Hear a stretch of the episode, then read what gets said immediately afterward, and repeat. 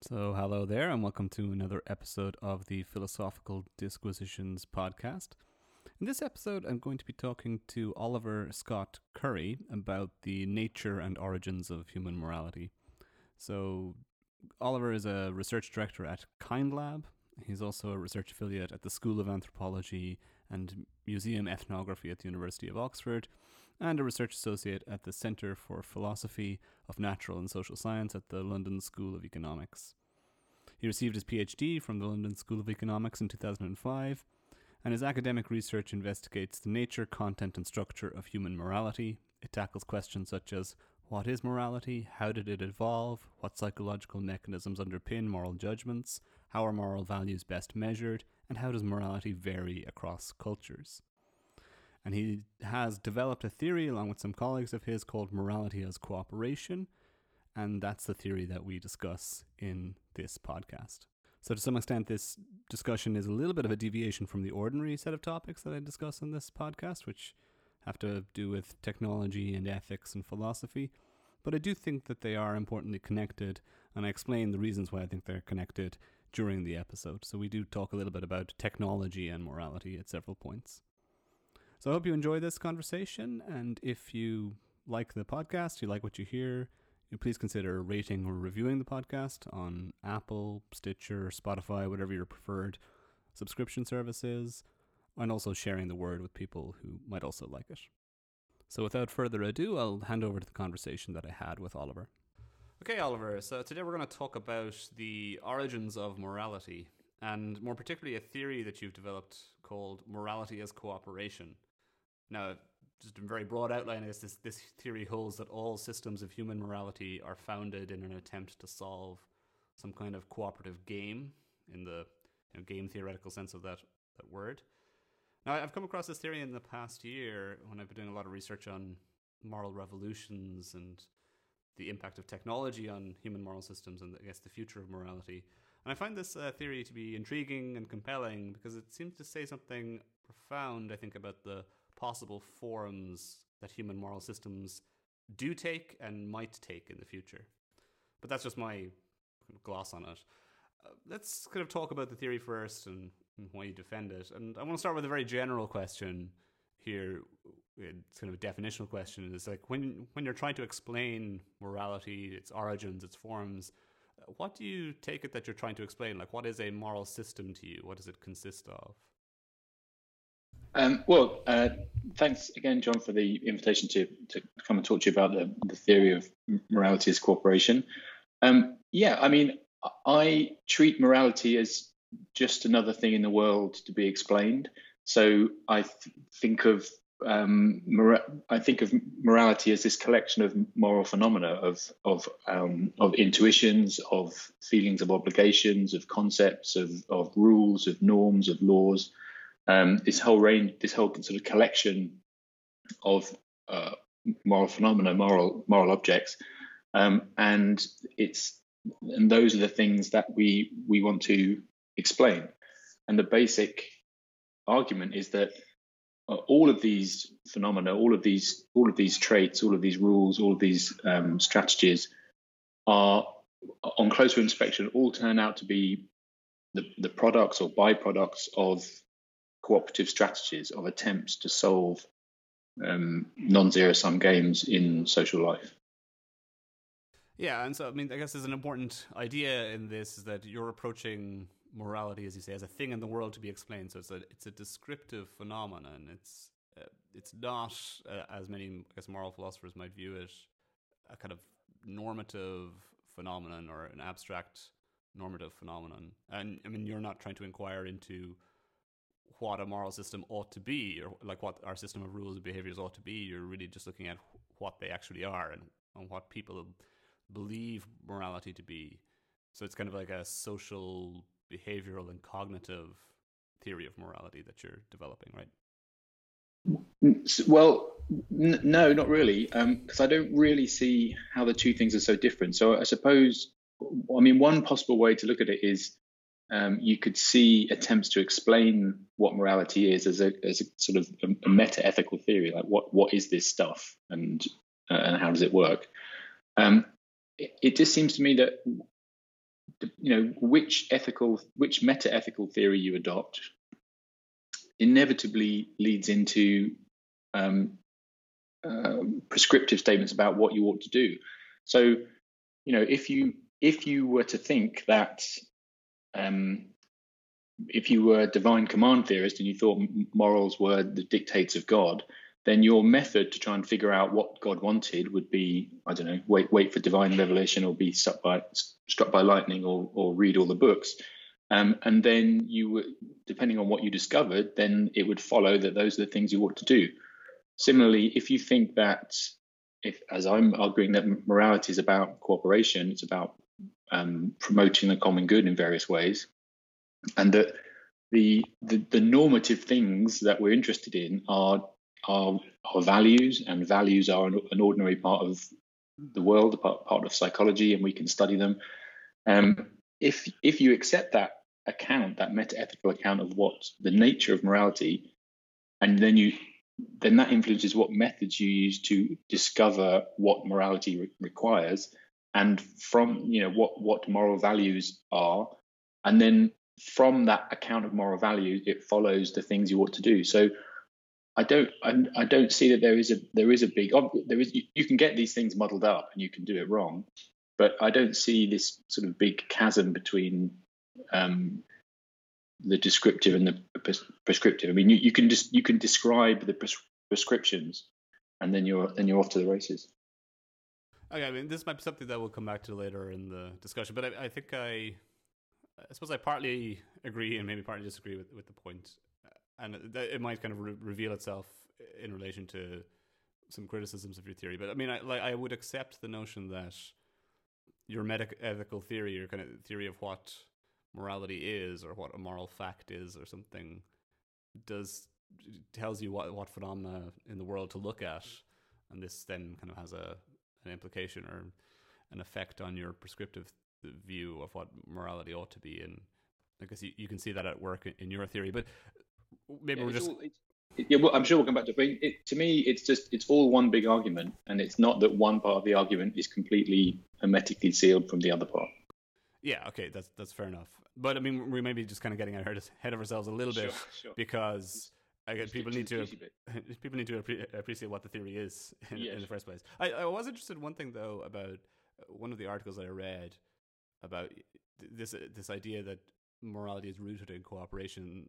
You had, you know, noted the like almost a kind of universal agreement amongst moral philosophers about this idea of cooperation being at the heart of morality. And I, I wonder, you know, how did you come up with this uh, with this theory? Is it is it partly inspiration drawn from things that you read? And you said, well, they're all kind of getting at the same thing, the same idea, and there's this yeah. notion underlying it all. Yeah. So, uh, so yeah. Just, I mean, just to recap. So the so the underlying argument is that morality is all about cooperation. S- slightly more technically, I'd say morality is a, a, collection of solutions to problems of cooperation that are recurrent in in human social life. Um, it, the idea that morality has got something to do with cooperation is not not unique to me at, at all. Um, you, you know, you can find examples of it in in Plato and Aristotle and you know Hobbes and Locke and Rousseau and the social contract theorists all the way through to to uh, Rawls. All I've done really is say, okay, fine. Um, morality is all about is all about cooperation, and if we look to game theory, the, the mathematics of cooperation, we see you know that if you want to do this properly let's let's use the maths of cooperation and if you do you see oh there's a whole range of different types of cooperation which explain different types of morality. And I suppose the way I got into it was, uh, I think it, uh, I think it's primarily reading uh, Robert Trivers on the evolution of reciprocal altruism.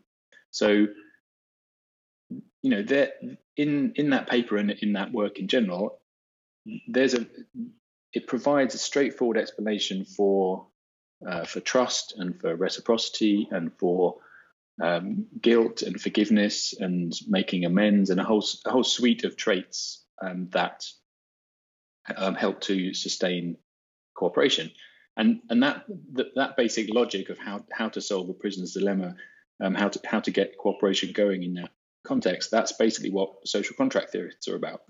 So here's something that moral philosophers had been interested in for a long time. So the nature of the nature of contracts, um, so and had used contracts and um, and the, the, generally the logic of reciprocity to to try to explain morality.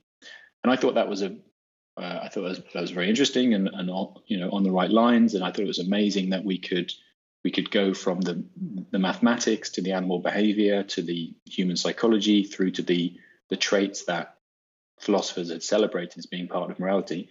And as I am basically what so I was I thought well this is the way to go. And as I followed that up, as I as I started to read more about game theory and come and come into uh, you know discover that Prisoner's Dilemma is not the only game. There's dozens, if not hundreds, of different games.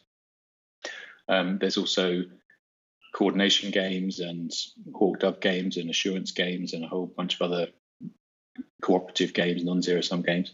Um, if you just sort of keep pulling away at that thread, you find that you know other games support other cooperative strategies, which then also match up with other other things that philosophers have celebrated. So um, the theories of, of kin selection explain why uh, you know humans love and feel obliged to care for their families, and then you have it, then you have the ethics of care. Um, the mutualism explains why humans and other organisms coordinate to mutual advantage. Why that you can often get more working together than you can by trying to go it alone.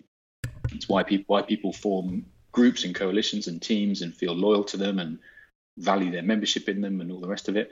Uh, and then you get the ethics of of um, you get group loyalty and the ethics of of uh, communities and communitarianism, social contracts, uh, obviously, and and so on down the line. So, yeah, I guess I guess it was reading Trivers on reciprocal altruism solved one problem, and then I found that you could apply the same approach to a whole bunch of other um, areas of morality, and and you know, mob them all up.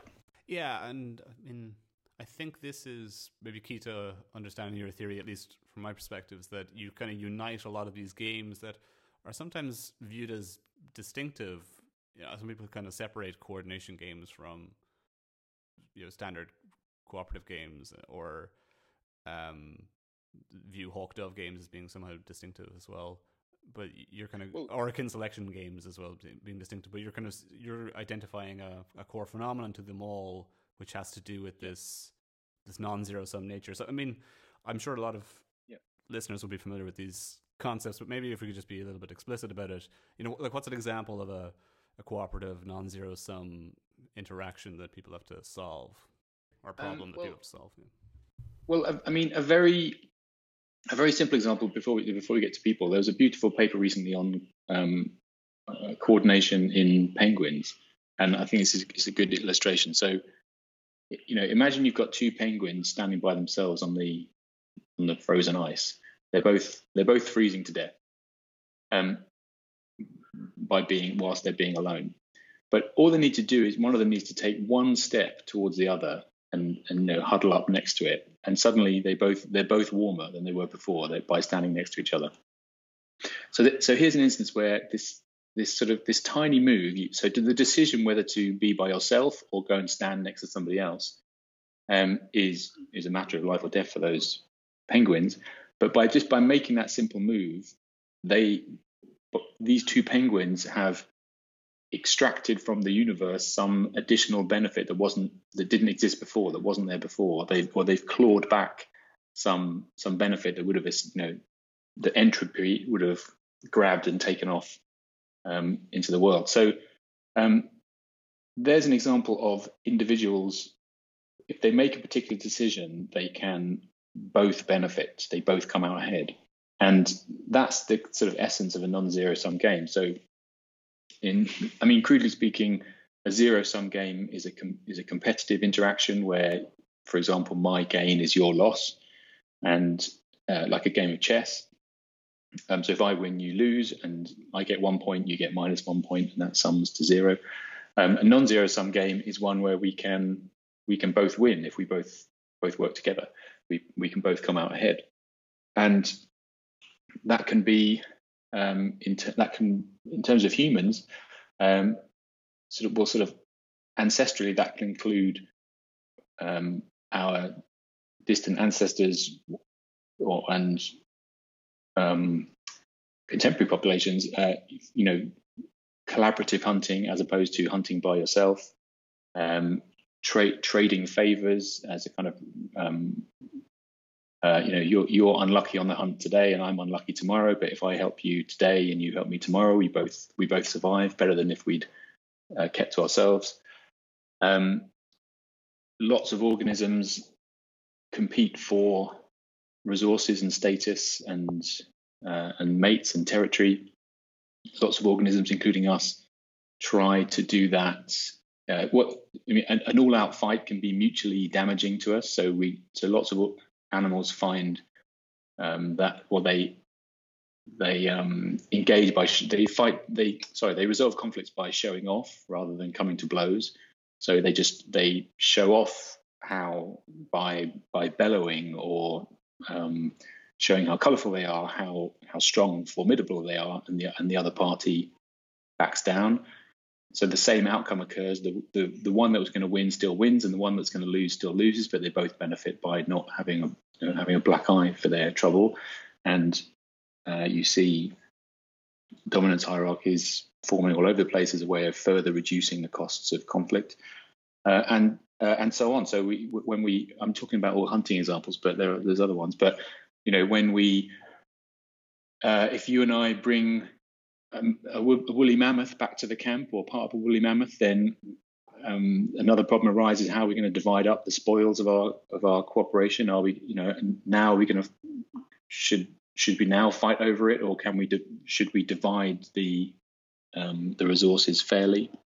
Should we divide it down the middle? You get half, I get half, um, uh, and and so on. So humans have lived, been living in social groups for millions of years, and they've been surrounded by these opportunities to cooperate, to to invest in their their kin, to to work in teams, to trade favors, to resolve disputes, to um, resolve disputes by forming hierarchies or being fair or respecting prior ownership.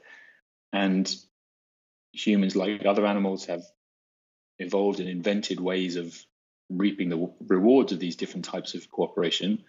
Um, these different types of cooperation are immensely valuable. Hence, we place an immense value on them and the argument is it's those values that we call moral values. Yeah, I mean, so if we kind of trace out, as you were mentioning earlier, from the the logic of the the interaction through to the psychology and the moral systems that emanate from it. So, in essence, w- within these cooperative, coordinative games, like the example of, of the penguins huddling together for warmth, they're realizing a valuable state of affairs through their coordination and cooperation. That they're they're achieving something that's more valuable than the the default or the alternative uh, outcome. Yeah. Right, and so so this this is valuable, but in order to achieve that value, they have to engage in certain behaviors. Yeah, um, they have to. I mean, they have to work together. Yeah. Loosely speaking. Yeah. So I mean, it doesn't necessarily mean that they they each have to do the same thing, but they each have a role within that game that they need to perform, or a, a duty yeah, a, that, in essence within that game that they need to perform. And yeah, well, yeah. I mean, there's an op- there's by behaving in a particular way, they they can realize some some opportunity, some some, uh, some they can realize some potential mutual benefit. Um, so, and not surprisingly, they would. So, it's fairly easy to explain why organisms are motivated to cooperate and why they value those cooperative outcomes. Um, it's only it's just a, it's just you just continue down that line. It's quite straightforward to say why they would value those traits in others, why they would want others to cooperate in in those ways, and why they would resent it or whatever you want to say, find it aversive or find it negative if others didn't act in ways that realize mutual benefits.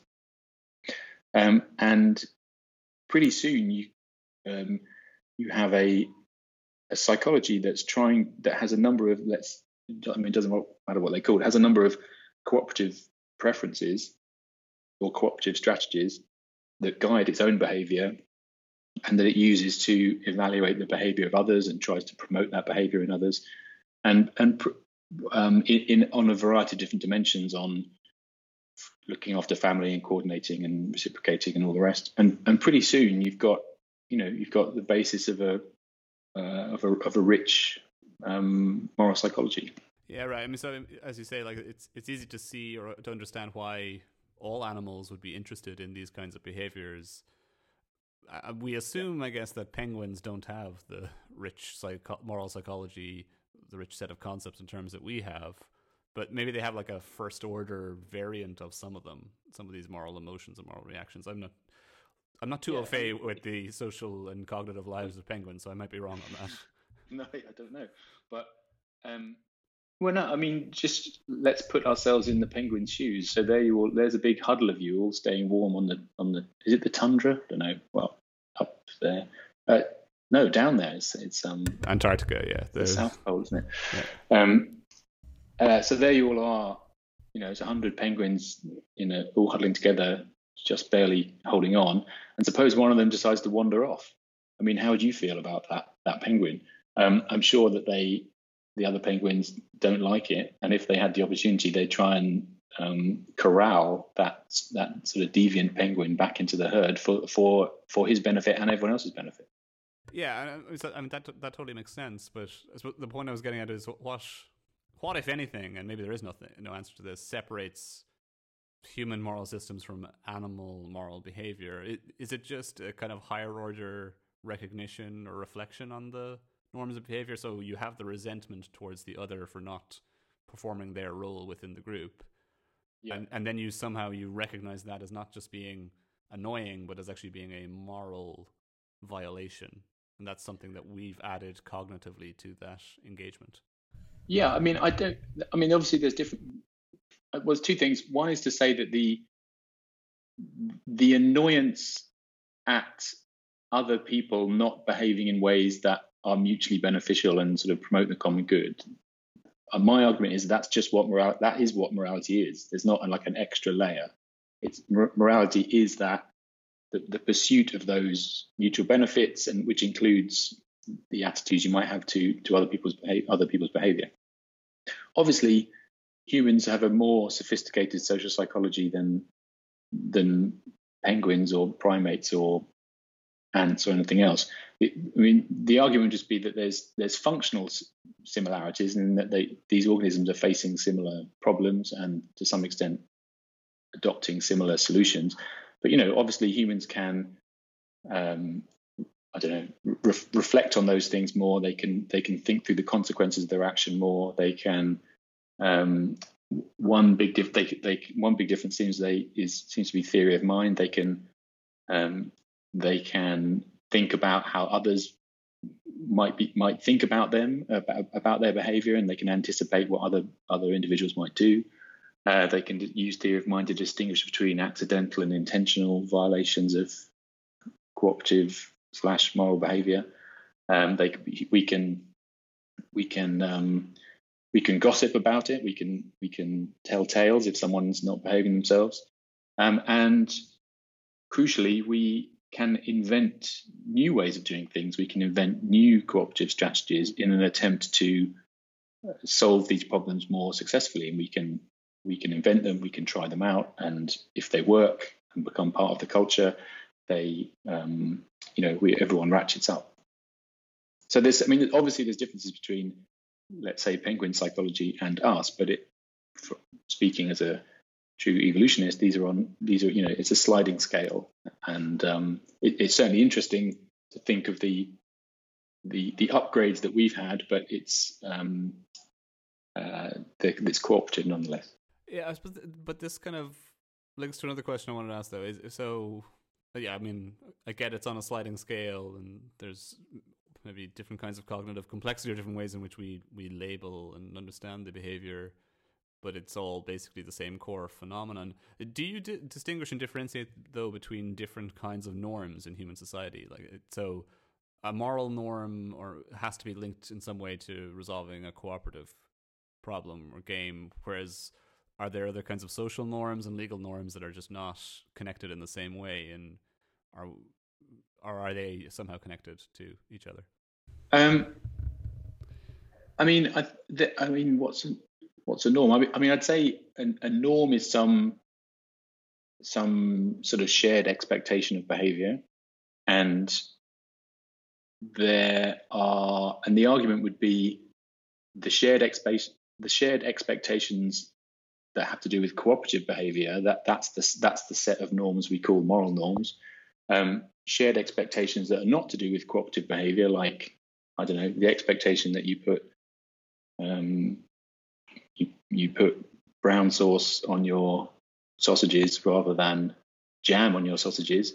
I don't know, was that an aesthetic norm or something? Um, norms that are not to do with cooperation are not considered moral, are not considered, you know, relevant to moral. Moral. So, I mean, one of the advantages of taking this functional view of morality, that it's an attempt to solve these problems, is that it it's sort of indifferent to how these solutions are implemented, and in, and in fact, you would expect a, a range, you know, you'd expect morals to come in a range of different shapes and sizes. So, some some morals are, you know, in, instinctual. Some morals are intuitive. Some morals are cultural inventions. Some are um, some are socially constructed norms. Some are um, state state enforced laws uh, and and so on. So it's kind of the theory is indifferent to how they're implemented. It's kind of it's an empirical question exactly you know what these morals are going to be made of, but we you don't have to choose between them. You would you would expect them to come in different shapes and sizes. Yeah. Okay. I mean, we might be going down a bit of a, a rabbit hole here, but I'm kind of interested in this question because it's it's probably true if we adopt your theory that there are lots of things that people like I or uh, moral philosophers might call social norms and not true moral norms that are actually moral norms in disguise, maybe. So uh, here's an example to see what you think of it. I recently learned that the kind of etiquette norm for how you hold a, a fork when you're eating differs between European countries and the US. So right. apparently, the norm in the in European countries is that you hold your fork in your left hand and your knife in your, your right hand, and you you you know you bring the fork to your mouth with your left hand. Whereas yeah. I, I, think in the US, it, you it, the right hand is used. I guess this is assuming kind of right hand dominant culture well, half, or something. So half my family is American. So they so the the norm the American norm is you you um yeah you cut with the right hand, but then you put the knife down and use your right hand uh, for the fork to put it in your mouth. Okay, so I mean, th- so this is kind of a maybe this is a norm. I don't know. There's an expectation of behavior, or is it is it just a repeated pattern of behavior? I don't know. But you could say that is somehow linked to a cooperative problem as well, in that it has something to do with group identity markers and showing that sure. you're a member of a group, right? Sure. Yeah, exactly. So it, the, you know, the, the it can check exactly, but the point would be, it only it's only moral to the extent that it solves some cooperative problem, including marking out your group membership. So there's, you know, the, everyone wearing blue hats might just be a fashion might just be an aesthetic norm. But if if those if wearing blue hats becomes a marker of of tribal identity, and suddenly that entitles you to certain um, certain benefits or uh, requires certain duties of you, then it's to that extent that it becomes moralized, that it becomes a moral norm. So yeah, so I mean, any given behavior, um, and, and, that can change over time. So there's a flu- there's a fluidity to this. the the set of norms that count as moral is changing over time, and some things that start out as purely aesthetic norms can become moralized over time too, right? Yeah, sure. I mean, but they're to some um, extent um, it's possible. They're sort of pre- they're predictably fluid because you. It's. I mean, I'd think of it more as you can predict the conditions under which any given norm would become moral, and and the, and it would be when that when that norm, when that behavior um, ended up being, you know, relevant to solving one of these problems. Okay, I, okay. This is going to brings me back to the question that I probably should have asked earlier, but and maybe we could do this as sort of a rapid fire round because I, I want yeah. to move into some of the evidence you have for the theory and the the, the criticisms yeah. of it too. But one of the things you do in a few of your papers is you identify either seven or four. I don't know which your preference is nowadays. I think originally it was seven. Maybe you've reduced it to four plus three or something like that. Um, kind of cooperative games that are a feature of human society. And if I yeah. name them, and you can correct me on the names, uh, could you maybe give a brief description of it and the kinds of moral norms that that emanate from these games? So, I mean, the first one you've mentioned a couple of times, like a kinship related cooperative game? What like what is that? So so that's so that's the basically the, the theory of kin selection or kin altruism, and the the logic there is that um, gene, I mean uh, genes can often get themselves replicated best by helping copies of themselves in other individuals. There's there's a um, if they uh, this gets tricky, but if you um, so we expect or evolutionary theory expects organisms to uh, detect and deliver benefits to genetic relatives and to and to allocate to sort of reallocate resources um, efficiently across its genetic relatives. So rather than me eating all the pie, if I uh, you'd expect me to give pieces of the pie to uh, you know what to to members of my family, to my genetic relatives, to my kids, um, in order to uh, sort of optimize uh, all of their all of their replication. So we, expect organisms, including humans, to under certain circumstances to love to love and care for their families, and um, those those feelings, those obligations, are expressed as for example, Con- Confucius talking about the obligation, you know, family comes first, the, the obligations people have to their kin. Um, anthropologists talking about the duty that parents have to care for their kids.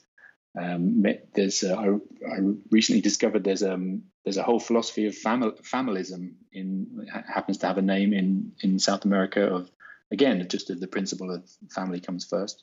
So um, yeah, that, so there's one opportunity where we would expect organisms to be nice to each other. And we, as with all these traits, we find there's good theory behind it. There's there's examples of anim- other animals behaving that way. There's examples of humans behaving in that way, and there's examples of philosophers celebrating this this trait as as one important part of what it means to be moral. Yeah, and I think that totally makes sense and would resonate for most people. The notion of family loyalty and kind of duty, strong duty of loyalty to, to family. What about mutualisms or you know, kind of mutually beneficial exchanges or interactions? I, I, think you actually draw a distinction between mutualisms and exchange relationships. So perhaps yeah, you so, could treat, treat those as a pair to some extent. Well, I mean, well, they're, they're different in interesting ways. So uh, mutualism just means um, coordinating to mutual advantage. So it's the basic idea that we we often do better working together than we do by going it alone. Uh, that, that you see that logic cropping up with the with our friends the penguins um, and with other organisms that form herds and shoals and schools for collective defense and other animals that uh, engage in collaborative hunting, including us. Um, and in humans, humans are um, very uh, very coalition minded. They they will form groups at the drop of a hat, um, sometimes a blue hat, uh, sometimes unfortunately antagonistic or, or rival groups, um, and favour their own groups at the at the uh, expense of other groups.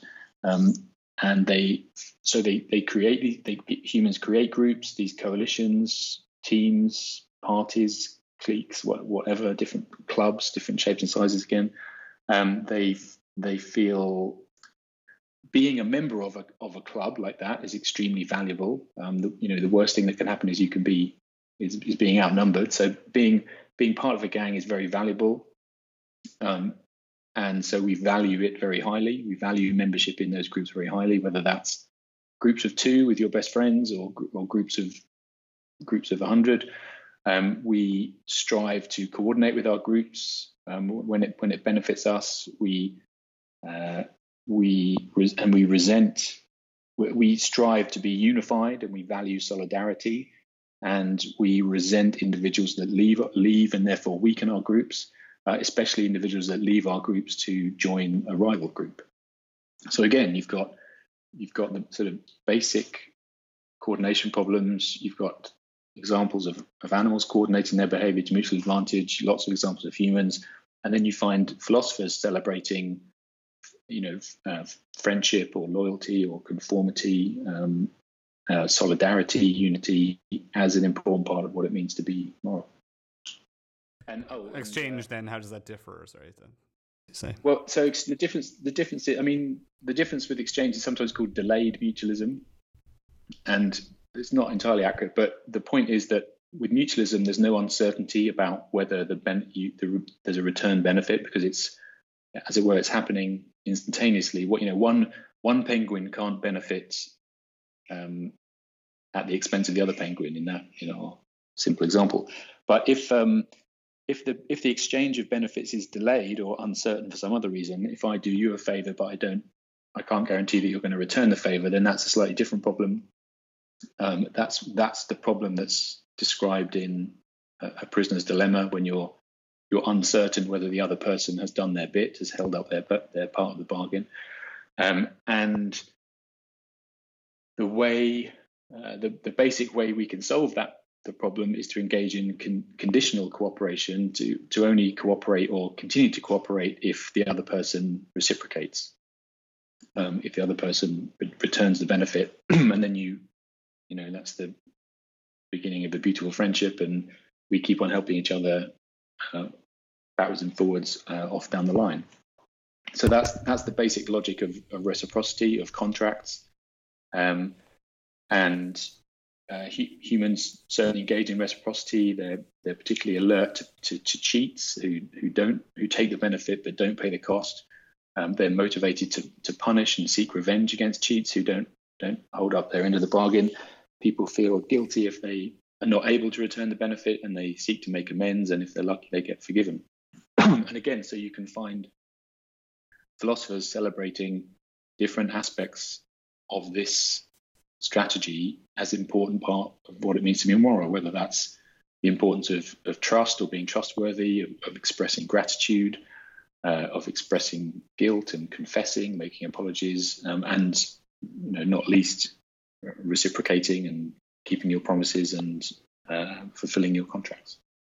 And so then the the next kind of category of games, and correct me if I'm wrong, kind of originally you, you saw these as a group, right? As a connection a collected group of games, but I think maybe more recently you've separated them out, and they, they all have to do with conflict resolution in some way. So I guess sharing up yeah. resources that might be disputed or subject to dispute.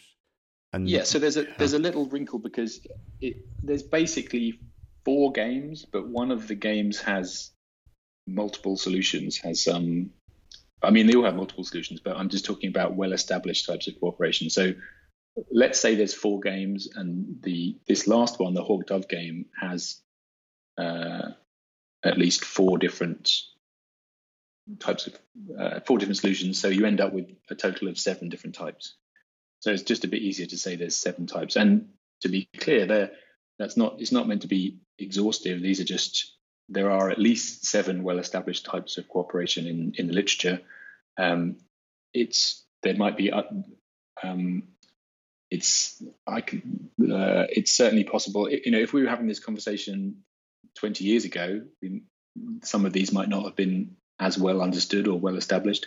And if we have this conversation again in another 20 years, maybe game theorists will have got their act together and and uh, teased out a few other examples of cooperation, which we can then identify in uh, animal and human behavior. So it's not meant to be definitive, but as a as a kind of back of the envelope um, summary, there's seven types of cooperation. You know, love your family, help your group, return favors, be brave, defer to superiors, divide resources uh, fairly, and respect others' property. So on those last ones, the, the hawk dove game. So that's what I was mentioning before that organisms often come into conflict over resources, over territory, over mates. And instead of simply kind of fighting to the death over them, there's a range of tactics they use to to resolve conflicts in a way that minimizes the the, the costs in terms of injury or energy energy wasted to the contestants. One way is instead of fighting is to display your fighting ability, to display how powerful you are, to display how high status you are, and uh, so you and I, you and I might be fighting over uh, uh, a Victoria sponge cake. was the first thing that came to mind. Um, you and I are fighting over a sponge cake, and we could we could just have a, a punch up, and because you're a bit beefier, you'd win. Um, but we we both get a black eye maybe. So instead of doing that, uh, you could we could just both flex our muscles at each other, and I would see that you were beefier, so I would think, okay, discretion's the better part of valor. I will, uh, I will back down. I will withdraw. Um, so then the same thing happens. You win the the sponge cake, and I don't. But we, we neither of us have black eyes, so it's it's to our mutual benefit to resolve disputes in that way. Um, lots of animals do that in lots of different ways by showing off how big or loud or smelly or uh, smelly they are, or um, all kinds of ways, and they form dominance hierarchies as a result. That's why you have alpha males and uh, alpha females and all the rest of it. and um, so, the, on the face of it, this looks like a this isn't this isn't this isn't as it were the nicest aspect of morality, but it but the the theory would say, well, it's a non-zero sum game, so we should expect this these traits to be valorized too, and they are. So, um, and, and actually, David Hume did it best. So he talked about uh, he actually used animal behavior examples, amazingly enough, but he talked about the difference between um, heroic and monkish virtues. So the heroic virtues are all of these cues of high status of being strong, brave, skillful, wealthy, beautiful, all these ways of showing off, showing off how how valuable you are. and there's a corresponding set of monkish virtues which have to do with sort of um, uh, to do with submission, humility, showing respect, deference, obedience, fealty, um, and, and and so on, um, self-denial, asceticism, um, abnegation, all the rest of it.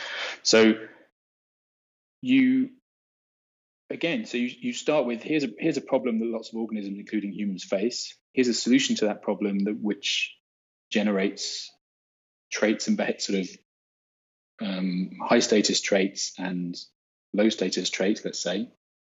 And lo and behold, you find these these traits um, among uh, you find philosophers celebrating these these apparently very different sets of traits, the heroic uh, versus monkish monkish traits as as virtues, as um as important parts of what it means to be moral. Yeah, I mean, okay, so if I, uh, sorry, if I could just jump in on this before you talk about maybe the other examples, because I think this is this might be the one that when I've discussed it with people, they find trickiest. Uh, yeah. So the the notion that dominance related traits, the heroic virtues, they're they're morally good, and these submissive traits or monkish virtues, they can also be morally good because they are rooted in a, a way of resolving a, a cooperative conflict over over shared resources or potentially shared resources.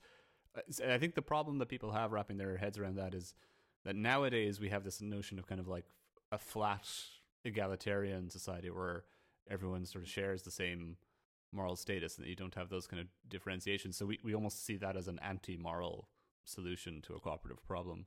Uh, is that a problem? That, is that an issue you think that you've encountered? But I mean, if you look at the full sweep of human history and human society, it seems pretty clear that these are virtues that are celebrated. Yeah. Yeah. Um, well, so so first of all, it's a theory that explains um, traits that have that at various times and places have been considered morally good. Um, it the theory in general doesn't say that you know the the end the end list of moral traits is always going to be identical, or let alone um, and more importantly, they're not always going to be equally equally valuable. So if you live, um, you know, if you very crudely but if you if you live in a very unequal hierarchical society where your ability to um, project prestige and defer to, you know, to be humble in the face of um, powerful people. Um, if you live in a world in which that's a large part of your social life, then those traits are very valuable, and we'd expect them to loom large in the in the moral systems of those of those cultures. If you live, if by contrast you live in a relatively uh, a less hierarchical society or a a more egalitarian one, then those traits will be less valued. Um, and broadly speaking, that's what we see. That whereas, you know, whereas the the um, whereas the pagans were all about heroism and, and humility, um, the the Christians said let's cool it a bit and all be equal and those those things are no longer appropriate and that's the kind of the world well to some extent that's the world that the that the modern west lives in but it hasn't always been that way and it isn't that way in the rest of the world. But i mean even um but it's also the case that these are not completely alien concepts. In fact i mean a, a recent good example of this funnily enough was with um, donald trump. So everyone recognizes that, well, not everyone, obviously, apart from Trump, um, that he ought to have conceded defeat. So he was engaged in a contest, he lost the contest, and he should have, as everyone else does, concede defeat, should have admitted that he lost. Um, the failure to do that, the failure to admit defeat, to defer to the winner, as it were, to accept uh, accept that he'd been beaten, caused all of this conflict that we've seen the last few months and, and rumbling on. So so I bet that those those egalitarians that say, "Oh, I don't really, I don't really think of these traits as particularly important." I bet they were they were all thinking that, "Oh God, I wish um, I wish Trump would show a little bit of humility." Right. I mean, and I interrupted you there in relation to the, you know, so the two other kind of solutions to this type of game to do with yeah, so fair division so and stuff. Yeah. Yeah, if we're back to the sponge cake, um, so we could just fight over it, and whoever uh, whoever was the most heroic could win it. Alternatively, another way of solving this problem, if it's a divisible resource, we could just we could cut the cake in half. Um, so we could we could divide this disputed resource. You take half, I take half, fine. And obviously, um, again, there's there's good game theory on that. There's some evidence other animals divide resources um, uh, not always equally, but they divide resources rather than fight to the death over them. Humans are very good at doing that. Um, there's lots of cultural institutions like like literally, you know, cutting the cake. I, I cut, you choose, or let's meet in the middle, or let's agree to disagree. There's a whole range of of um, psychological and behavioral traits we use to resolve conflicts in that way. Um, and obviously, traits like fairness have been valorized as an important part of what it means to be moral too. Uh, and lastly, we could resolve the dispute over the sponge cake by uh, following the rule whoever gets it first keeps it. So we would respect prior possession or prior ownership of resources or of territory. And again, there's good game theory behind that. There's lots of animals resolve disputes over territory, for example, by whoever whoever was there first, it belongs to them, and um, I, will back off if I if I see it's something's already possessed. Um, and again, you know, possession is nine tenths of the law. Defense of property rights is an important part, and and and uh, prohibition of theft is is obviously another important part of uh, uh, of of many moral codes. Yeah, so I mean, the notion of you know calling dibs on something is a kind of core part of our mm. morality mm. too, right? yeah, yeah, right. I got yeah. Who's is this?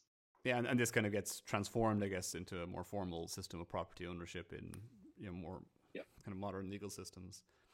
Okay, uh, uh, I'm just going to interrupt. And also, I should I just say just to go back to the the um, the, the uh, egalitarians not liking the heroic and the uh, monkish virtues so much.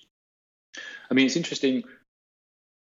The the uh, the uh, the background argument is that the, these are all so here you have the, you have a he, these are all sort of functionally distinct types of cooperation, and, they, and the argument is they give rise to distinct moral principles, and precisely because they are distinct, to some extent, you know, helping your family is not the same thing as returning a favor. It's not the same thing as respecting prior ownership.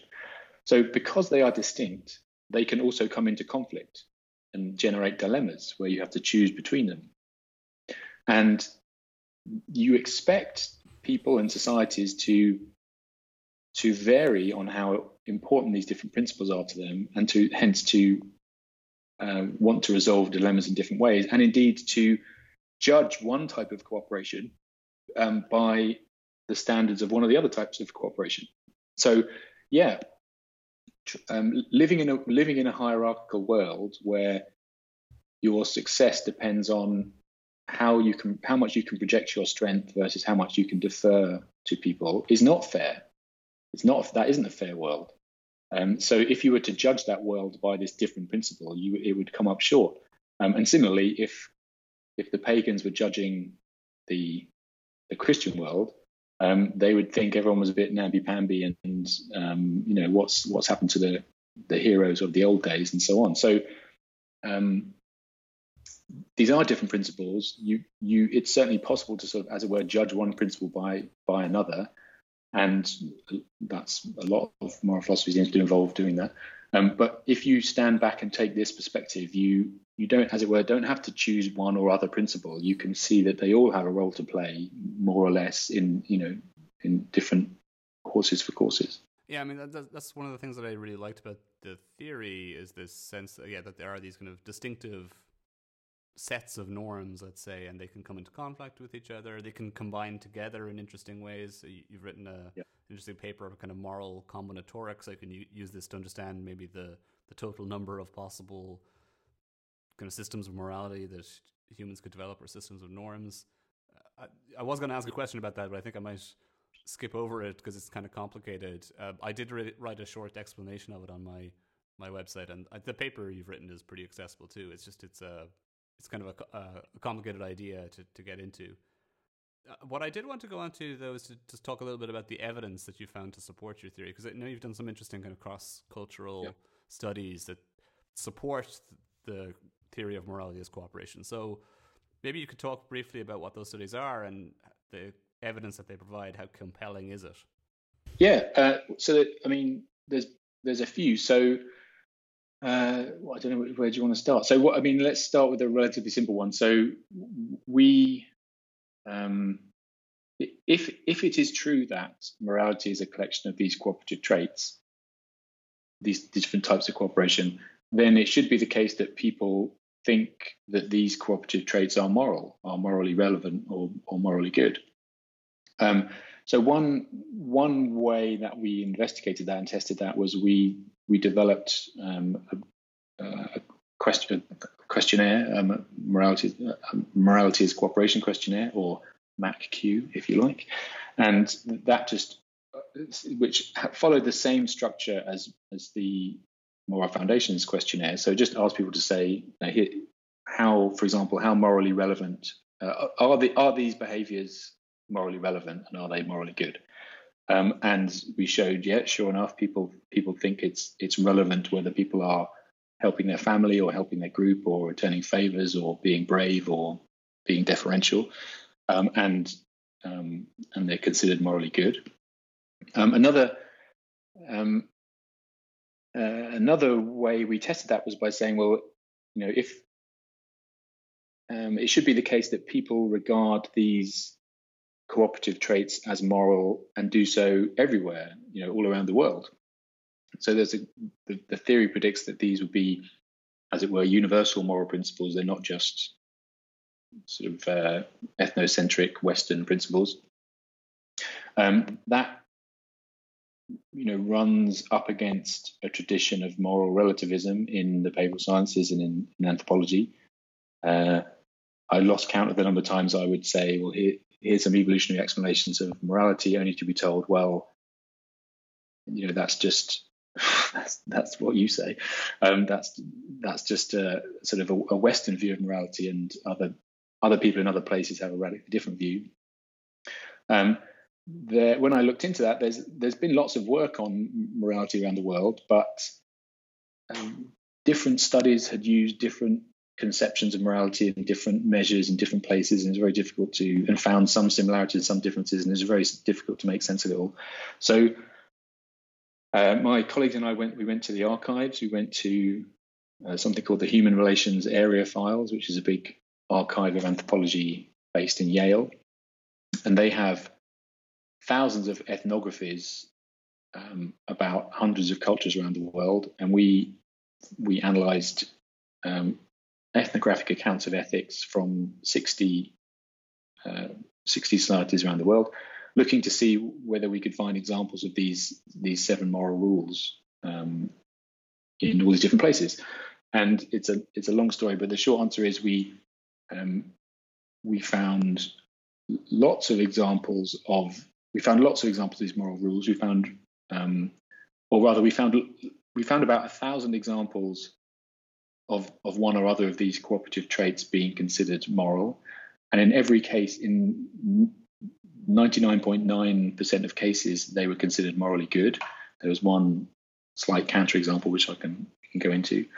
Um, we also found once you aggregate all this material by society, we found that you could you could find examples of most of these rules in in most places, um, and there were no counterexamples overall. There were no societies in which any of these cooperative traits were considered morally bad, and you observe these moral. I mean, the the ethnographic record is not completely saturated. We don't know everything about every culture, so there's certainly some gaps, um, but there's there's no um, no negative examples, no negative cases, um, and you can find, uh, you can observe these moral rules in the in the uh, in the literature um, with e- with equal frequency around the world. So it's not that they're just in the West and not in the East, or vice versa. You find them you find them all over the place, um, and it was really surprising to me how unsurprising all these accounts of ethics were because I thought, yeah, sure, we're going to get examples of reciprocity and bravery and what have you. But there's also going to be some really bizarre rules that will be really interesting and challenging for the theory, and have to rack our brains to see what to make of them.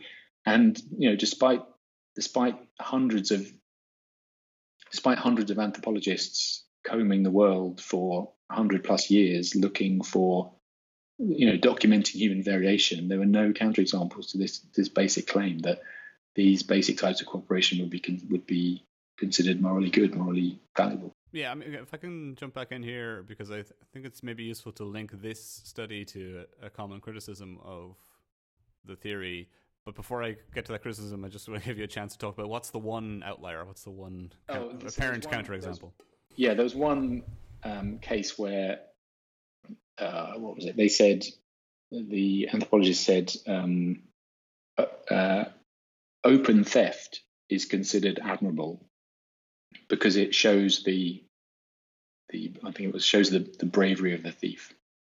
So this is an example where one of it's kind of exception proves a rule. So um, it, it was considered brave to to steal openly. So it was kind of justified in that sense. So that's an example where, um, as it were, one one rule is trumping one of the other rules. Yeah, so it's an, it's, it's an example of a conflict between the different yeah. sets of rules and yeah. one of them winning out.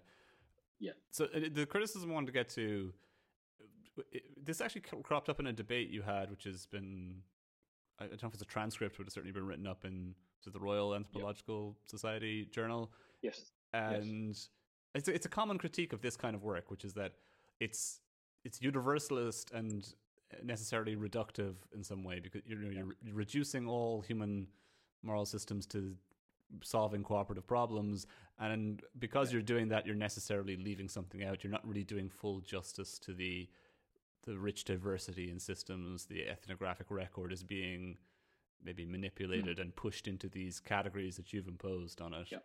and they're not yep. there it when i read that debate it reminded me a little bit of a debate which has been going on for decades about you know the emotions are there are there six basic emotions or are emotions just massively culturally culturally variable. What, what's your response yeah. to that kind of criticism of your work? Well, they're all wrong. Um, Obvi- so, obviously, being, of course, yeah. um, but and also, you know, being having a universal theory and a, a, reductive one is not that's not a critique. I think that's I take that as a compliment. Um, so, yeah, so well, I mean, we just it's it was a, it's a funny dynamic because we so you have the theory and you think, how can we test it? Let's test it against the, um, you know, always being told, oh, but what about this culture? What about that culture? You don't know about all these all these various people around the world, and I didn't. So I thought, okay, fair enough. I'll, I'll have a look. So we went to the art, we went to the anthropologist's archive, you know, the, the gold standard of ethnographies, and we read through 600 of them um, to, to, to, test this theory to see whether these these cooperative traits were considered morally good, and lo and behold, they were. Um, well, I don't know what I don't know what more we could have done, um, and uh, and certainly any claims to the contrary, anyone who wanted to say, well, no, there there is this other culture that does things in this different way, they'd have to refer to the same body of work to substantiate whatever it is they wanted to say, and they don't, and that um, or they can't rather. And again, that that debate was interesting because you know we we went into the uh, I was about to say the lion's nest.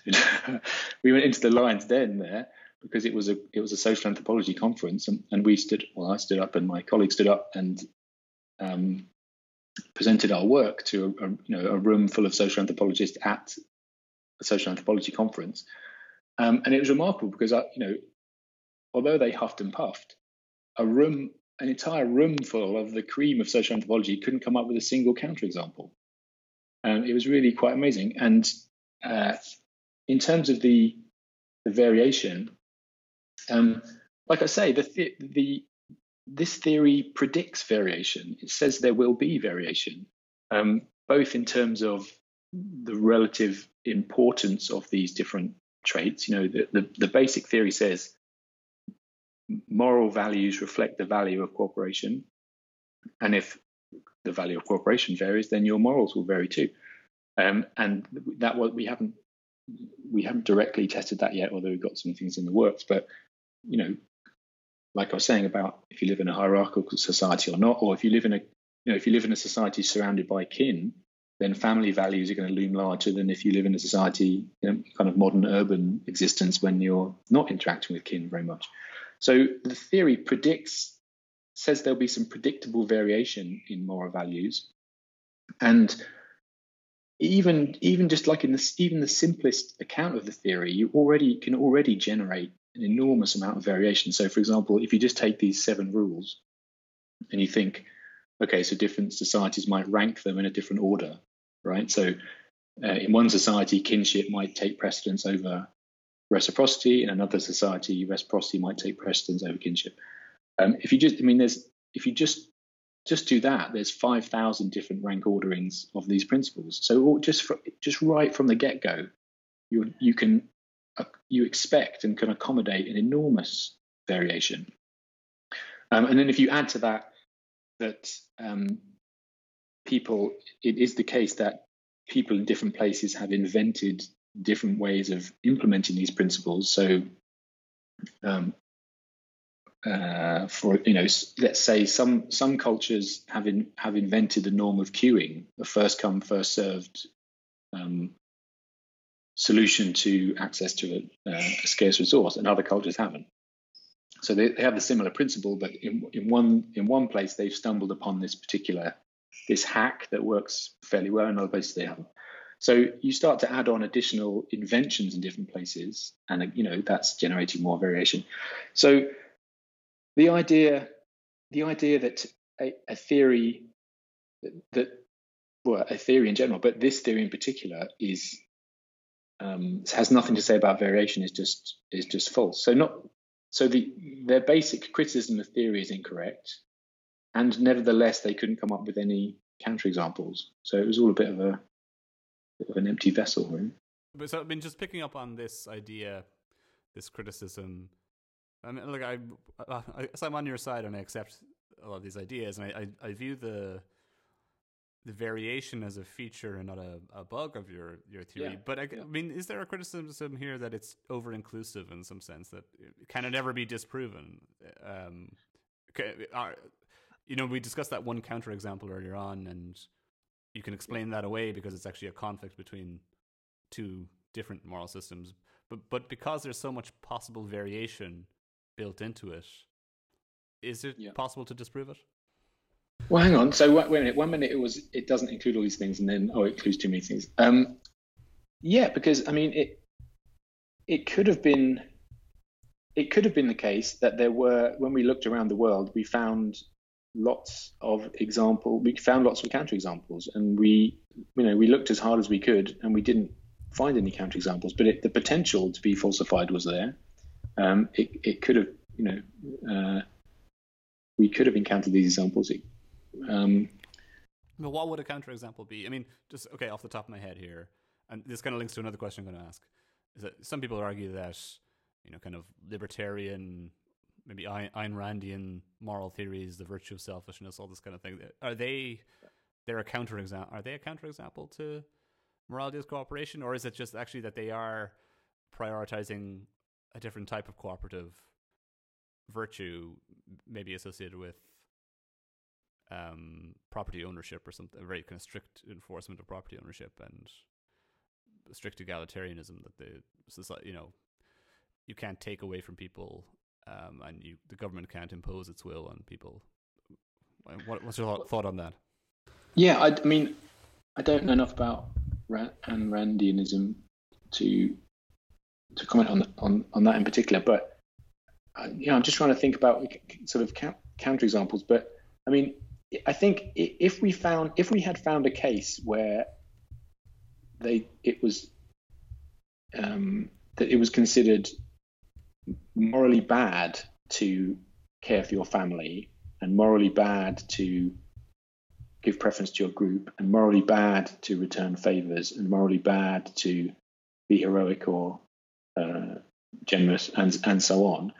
And crucially it was considered bad not because it conflicts with one of these other traits because every, all of these traits are, can, can be bad relative to one of the other ones if you have to choose so you know it, if it was considered bad to look after your family and the justification was did not refer to one of the other ones, then then that would be a counterexample to the to the theory.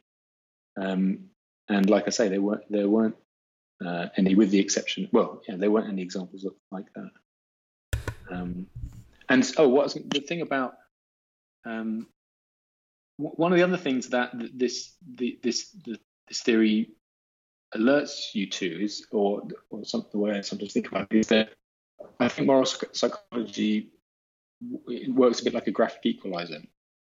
So that, sort of, roughly speaking, everyone has the same dials, but they're set in, in different ways.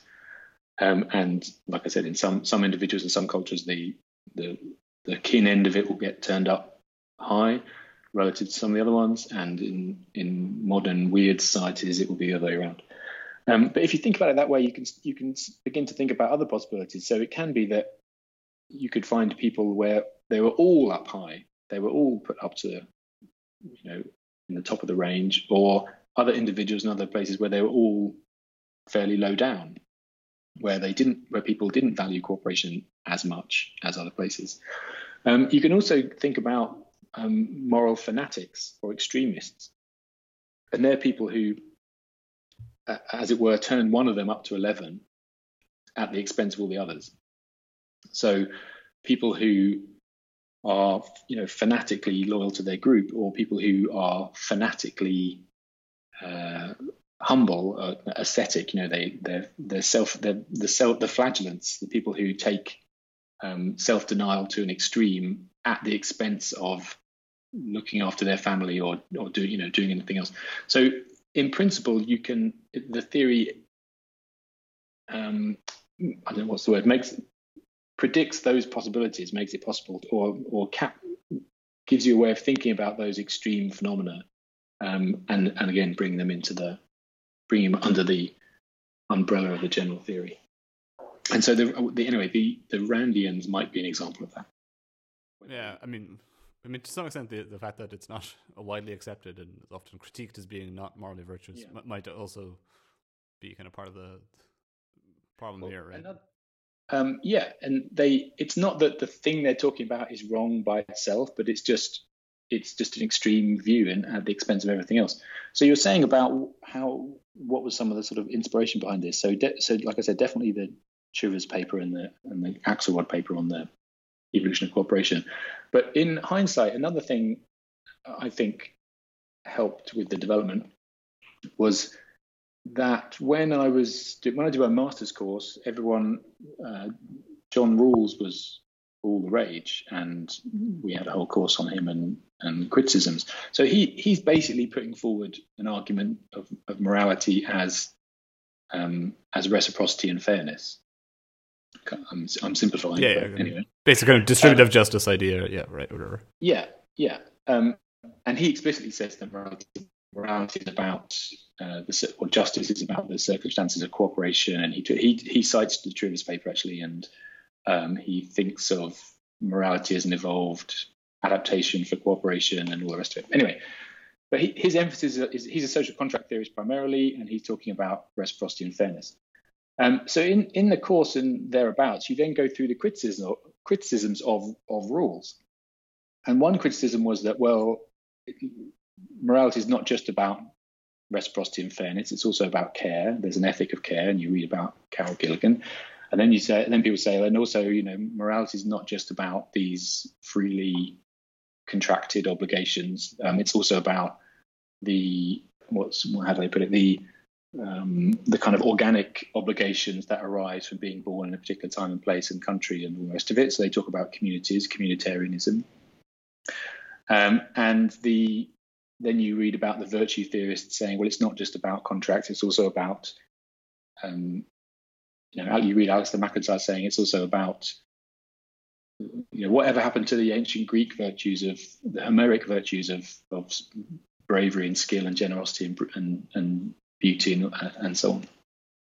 So so again, um, so there's a Rawls is putting forward a, is emphasising a couple of the principles, and the criticisms consist of well, what about these other principles? And then everyone there's a big um, battle royale between all these different people, and if you one of the satisfying features of, of thinking of morality as cooperation in the round is that you don't have to pick sides. You can see that they, like I say, they all there's a common logic to them all. Um, they do different things. You expect them to vary in importance under different social conditions, and you uh, you don't have to pick one or other at the expense of expense of the rest. You can see how they all fit together and have a you know have a, a, a broader spectrum account of the things that we call moral. Yeah, okay, fair enough. I mean, the, the, reason I brought up the libertarian example or the Randian example is just because it reminded me of another very you know famous moral psychologist uh, with a theory about the origins or foundation, not necessarily the origins, sorry, I should say, the foundations of human morality. Is Jonathan Haidt, who can argues that libertarian moral philosophy is a bit weird psychologically in comparison to some of the other uh, forms of human morality. Now, now, one of the things you've written about is the contrast between your theory and moral foundations theory, and why you think your theory is a superior theory to moral foundations theory. Yeah. Why, why is that? I mean, I suppose maybe start with a, a characterization of moral foundations theory and, and what the important differences are between them. Well, so moral foundations is similar in that, um, or, or, the things that in common between morality's cooperation and moral foundations is they they both think of morality as, as a sort of an evolved uh, they, they both take an, an evolutionary cooperative approach to morals and they think of morals as attempts to solve a range of social problems.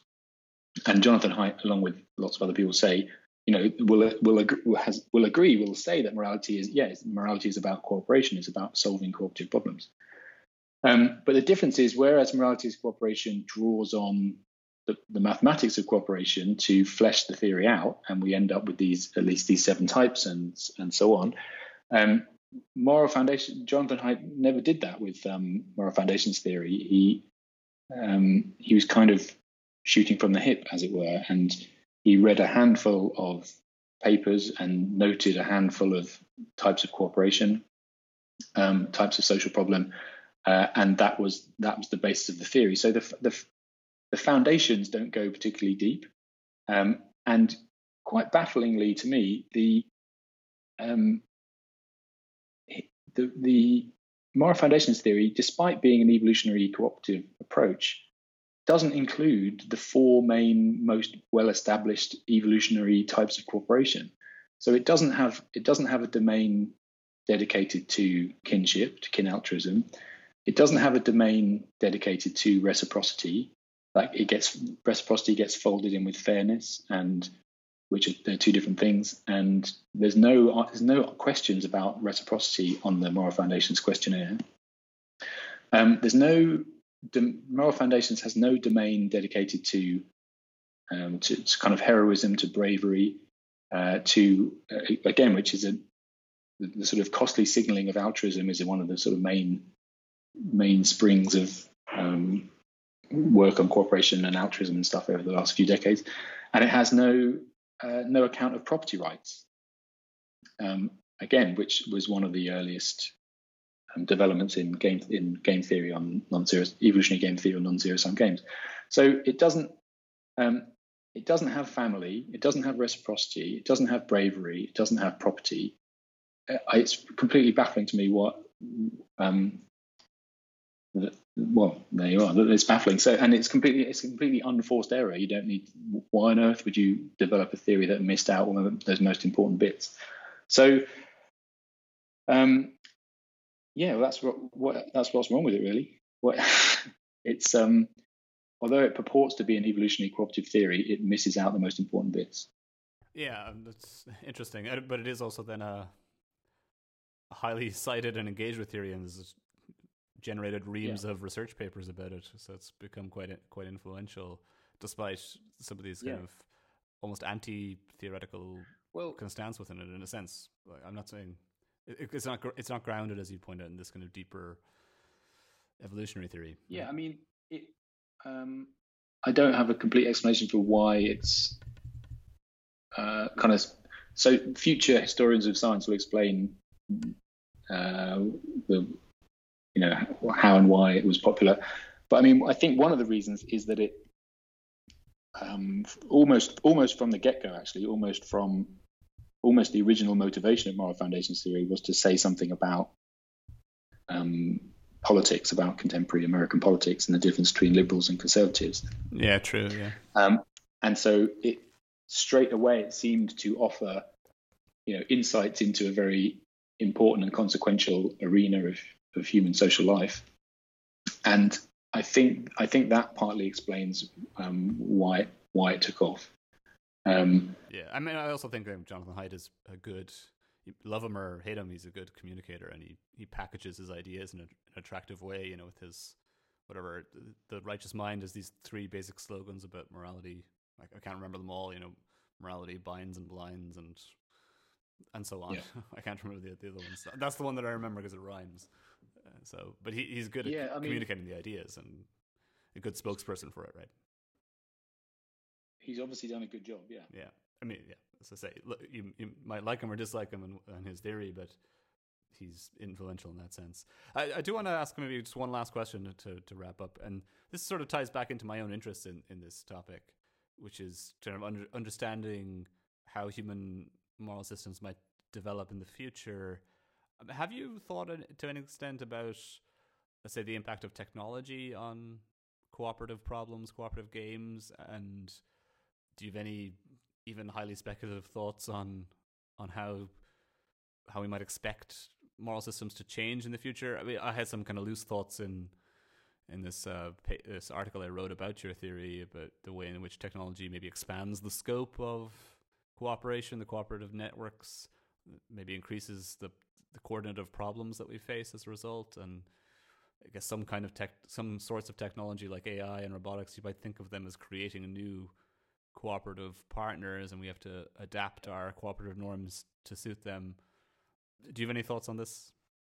Well, I not I haven't worked on this directly, and I hope we get another chance to talk about about this because obviously this is your area of expertise. But my uninformed guesses are that it's I mean it's certainly the case that modern techno- the modern world, modern technology has and will uh, has created new opportunities for cooperation for us to cooperate on a on an unprecedented scale, um, and creates new solutions to those problems.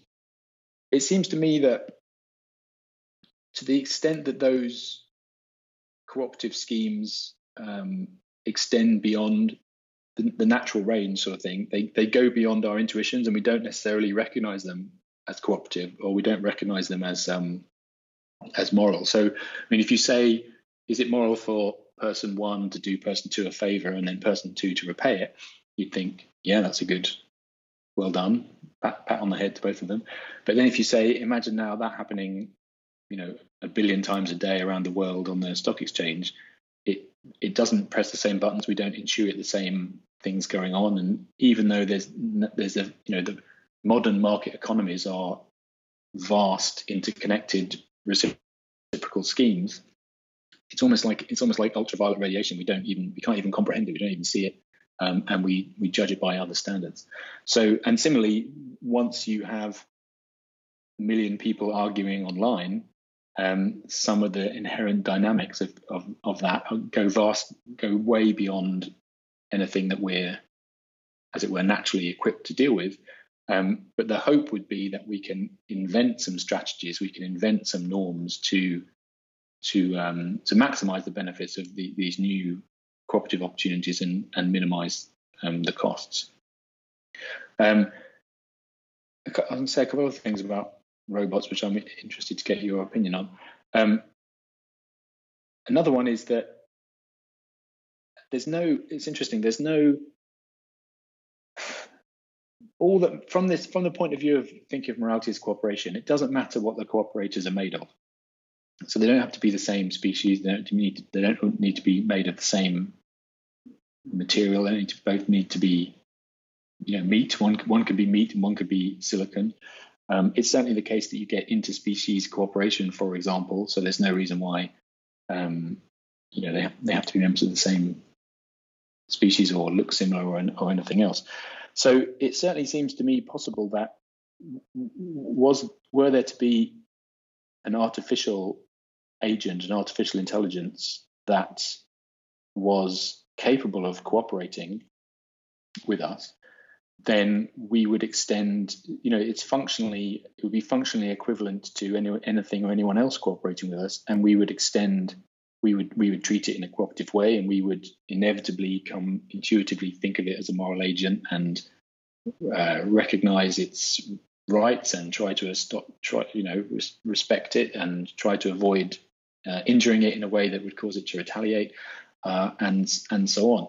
So in principle, I don't see any obstacle to us treating uh, you know, future intelligent agents as potential cooperators and entitled to all the same moral considerations as any as anyone else. Yeah, I mean, so I, I, I broadly agree with that, and I think um, there's pretty there's pretty good evidence from some human robot interaction studies, although you know they're always limited in what they can achieve. That suggest that people do kind of routinely apply their cooperative right. intuitions and cooperative mode of thinking to to robots, although it t- tends to vary somewhat depending on the type of behavior or maybe the, the degree of anthropomorphization of, of the robot. And yeah. but that kind of highlights your point as well that, that previously that our evolved intuitions or frameworks may be a poor fit to some of the features of of the modern world. Um, I think we might just leave it there. I'm conscious of the kind of length of the the interview so far, and I don't want to take too, too much of your time. But I, you know, it was great to talk to you about this theory. I definitely recommend that people check out the various papers that you've written and your own website and podcast and blog. I believe you have as well. And so, uh, yeah, just really like to yeah. thank you for joining me for the conversation. Um, thank you for the invitation again, John.